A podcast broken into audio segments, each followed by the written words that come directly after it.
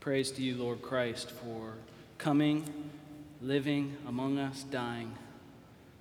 And thank you for the hope we have of resurrection. Lord, would you guard our hearts and minds through the reading and preaching of your word? Amen. Please be seated. It's so good to, to be here in Orlando, and my family's all fairly settled in, even though uh, we still have some boxes and things around us. But it's Christmas time, so it kind of just blends in with the rest of the chaos, right? And uh, happy New Year once again to y'all. Um, I, I don't know about you, but there, there seems to be culturally a collective sense of, oh my goodness, we're ready for a new year. You know, this demarcation of 2016 really did a number on people, really did a number on our society uh, through a tumultuous election cycle, through just a divisiveness among uh, Americans through worldwide catastrophes and uh, human rights crises all over the place.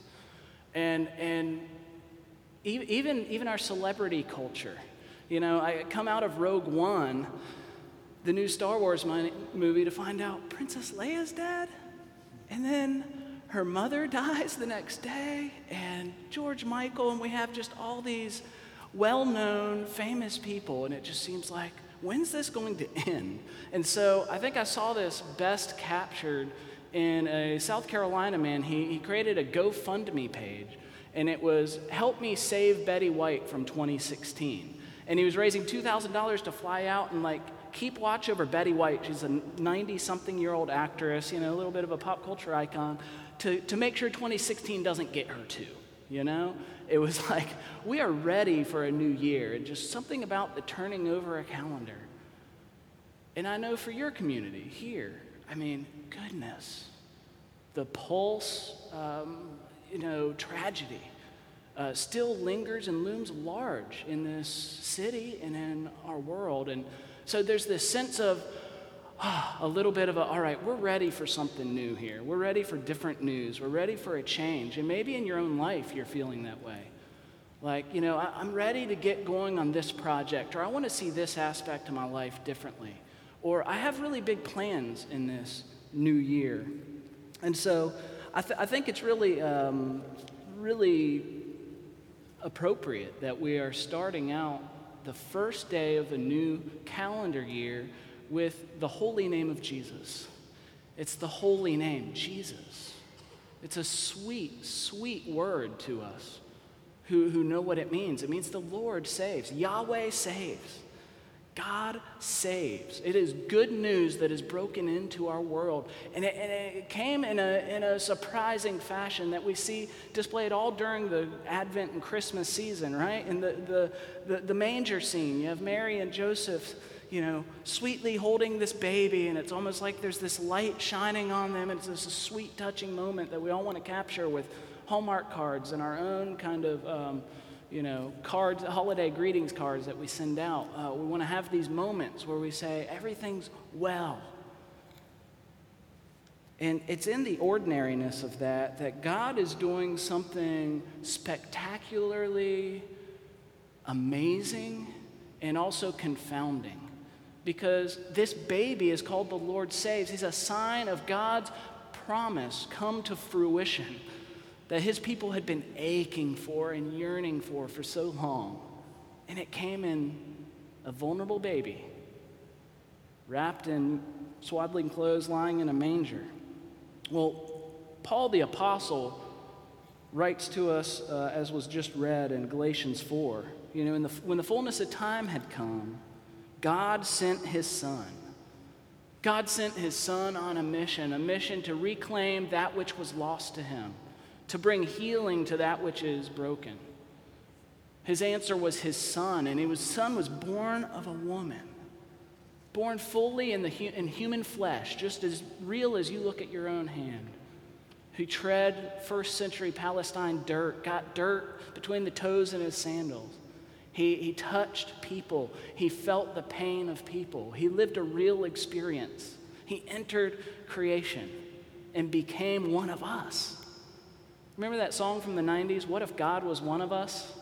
just a slob like one of us, just a stranger on a bus trying to make his way home. It's like, hey, that really did happen, you know? That's not just a song lyric. That, that's really true. This is a historical thing that God has done. He's broken into our midst. And he's still breaking in. And, and he broke in, eh, Paul says, born under the law in order to redeem those who were under the law. He came to redeem, to buy back, to get back what was lost. And that's you and me. And that's everybody you know. That is our humanity, being born and made in his image. And, and so he came to redeem us from all sorts of things. He came to redeem us from our uh, self improvement projects that we're always working on, trying to be a better me, trying, try, trying to work on my life, trying to get my things in order. Um, he also came to save us from the burden that we have that I carry around with me of trying to prove to others that I'm actually worthy of their love and care. He came to redeem us from that, to free us from that. We no longer have to be slaves to others' opinions about establishing our own reputation or establishing, you know, my best life now. He came to free us from that because, you know, God made us. He knows you inside and out.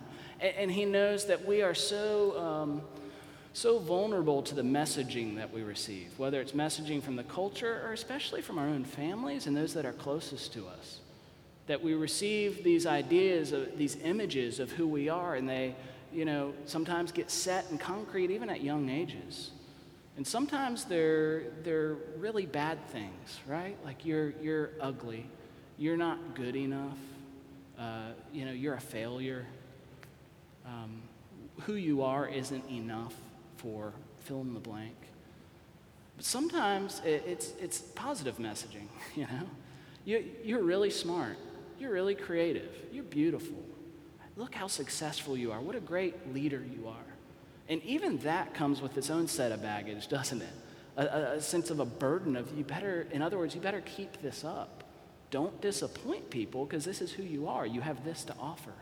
And, and so you know, because we, those things come loaded with pressure, Jesus came to redeem us even from those things, that we might be free from others' opinions of us and actually be able to soak in God's opinion of us, his ultimate opinion, because that's the truest measure of who we are.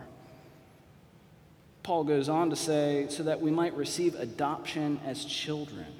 Uh, literally, like, so that we might receive the sonship so that we might be engrafted into the riches of God's grace. You know, in first century uh, Roman culture, if a man was very wealthy and didn't have children, he, he could choose one of his servants and make them his heir. He would make them his son legally and give everything that he had to that heir. Formerly a servant who got no pay, who was mistreated, could now be elevated to the status of having what a Roman citizen could have and, and even more. And, and that, that's, that's what Paul's saying you and I have in Christ. What we have been given is an immeasurable treasure of God's love and relationship. And of course, that comes with all the goodies we talk about at church, you know, eternal life, um, you know, forgiveness of sins, peace with God, being reconciled to Him and to one another, our neighbors. I mean, it comes with a lot of great stuff. That's the great exchange that God has made for you and me in Jesus. That we get to exchange our failure for his victory. We exchange our selfishness, our self centeredness, being all about me and what I want. We exchange that for Jesus' selflessness, his giving of himself on our behalf. We exchange our our really paltry paltry and small minded ways of trying to control our lives and control relationships in our lives to make things work out for us, He takes those things and, and, and He gives us His own righteousness. He takes the things you and I find very fearful and anxiety producing, He takes our griefs. And, and his grace is greater than those things, and he meets us in those places. And, um, and he brings healing. Um, there's, there's an early church father who wrote about the incarnation, God becoming flesh, being one of us. And he says, That which God has not assumed, he has not healed. In other words, God, he, God assumed a human nature. He has brought healing to our humanity. He's renewing our humanity even now.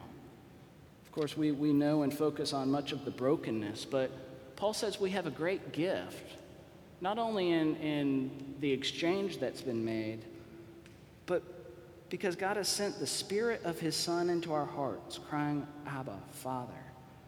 So we no longer have to relate to God out of our insecurities, out of fear of being exposed, but actually we get to relate to Him out of, out of who He says we are. Just as was read uh, from Numbers chapter 6, the Aaronic blessing, Aaron, Moses' brother, giving a blessing to the people. You know, this blessing of God's peace being upon you, God's very goodness being bestowed over his people. That's what we experience uh, each, each worship service. You know, when the, when the priest not only absolves us of sin, but also says words of blessing before we leave. God's words over us, to, to retune our hearts to a truer story than the one we tend to carry around with ourselves, that we need to muster up enough courage for the next day. His holy name, Jesus, becomes ours. And you, friends, you are temple of the Holy Spirit. You are all temples of God's Spirit. He resides in you. He's poured out His love into our hearts through the Holy Spirit.